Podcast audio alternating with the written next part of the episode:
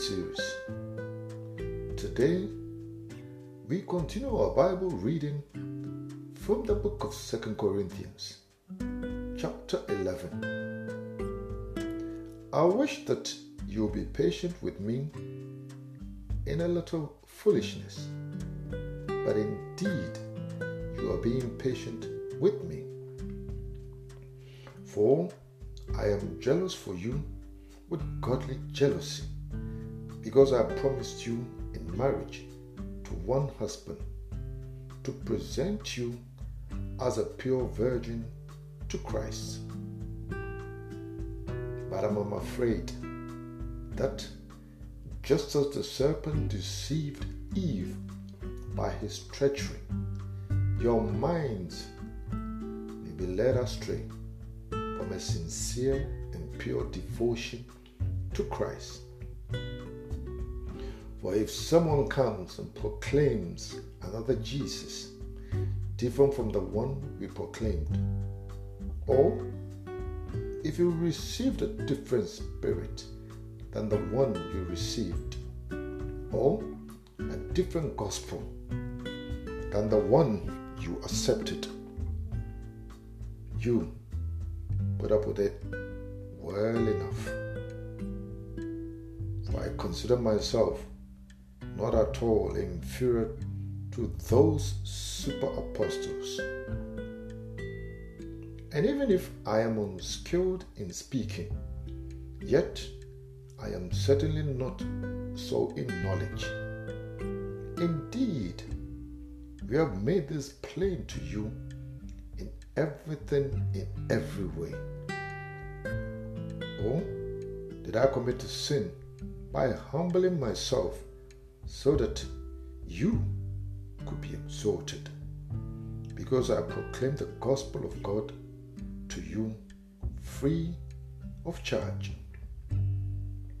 I robbed other churches by receiving support from them so that I could serve you. When I was with you and was in need, I was not a burden to anyone. For the brothers who came from Macedonia fully supplied my needs. I kept myself from being a burden to you in any way and will continue to do so. As the truth of Christ is in me, this boasting of mine will not be stopped in the regions of Achaia. Why? Because I do not love you? God knows I do. And what I'm doing, I will continue to do so that I may eliminate any opportunity for those who want a chance to be regarded as our equals in the things they boast about. For such people are false apostles, deceitful workers, disguising themselves as apostles of Christ.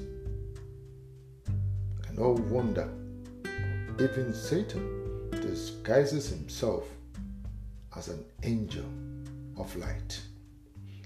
Therefore, it is not surprising his servants also disguise themselves as servants of righteousness, whose end correspond to their actions. I say again, let no one think that I am a fool, but if you do, then at least accept me a fool so that I too may boast a little. What am I saying with this boastful confidence? Do not say the way the Lord would. Instead, it is, as it were, foolishness. Since many are boasting according to human standards, I too will boast. For since you are so wise, you put up with fools gladly. For you put up with it if someone makes slaves of you, if someone exploits you, if someone takes advantage of you, if someone behaves arrogantly towards you, if someone strikes you in the face. To my disgrace, I must say that we were too weak for that. But whatever anyone else dares to boast about, I am speaking foolishly. I also dare to boast about the same thing. Are they Hebrews? So am I. Are they Israelites? So am I. Are they descendants of Abraham? So am I. Are they servants of Christ? I am talking like I'm out of my mind. I'm even more so with much greater labors, with far more imprisonment, with more severe beatings, facing death many times. Five times I received from the Jews forty lashes less one. Three times I've been beaten with a rod. Once I received a stoning. Three times I suffered shipwreck. A night and a day I spent adrift in the open sea. I've been on journeys many times, in danger from rivers, in dangers from robbers, in dangers from my own countrymen, in dangers from Gentiles, in dangers in the city, in dangers in the wilderness, in dangers at sea, in dangers from false brothers, in hard work and toil through many sleepless nights, in hunger and thirst, many times without food, in cold and without enough clothing. Apart from other things, there is the daily pressure on me of my anxious concern for all the churches. Who is weak? And I'm not weak. Who is led into sin? And I do not burn with indignation. If I must boast, I will boast about the things that show my weakness.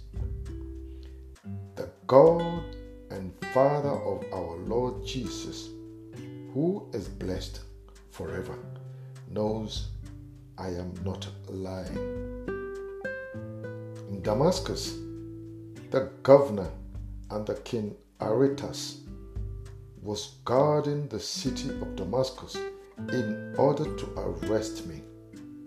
But I was let down in a rope basket through a window in the city wall and escaped his hands. Heavenly Father, I just want to thank you for your word. Lord, world we're living now is surprisingly full of servants of the evil one, disguising themselves as righteousness, copying the father of all lies, who disguises himself as angel of light. Lord, hear our humble cry. Lead us to the true light. Because a time will come where we have to decide where we will spend eternity. And my humble prayer is that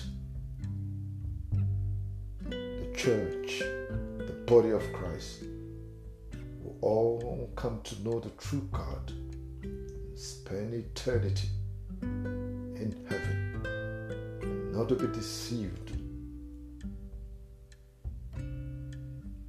by the evil one and throw them into the lake of fire. Lord my God, have mercy upon your body. This is my humble prayer. In the mighty name of your Son, Jesus Christ of Nazareth, I pray. Amen.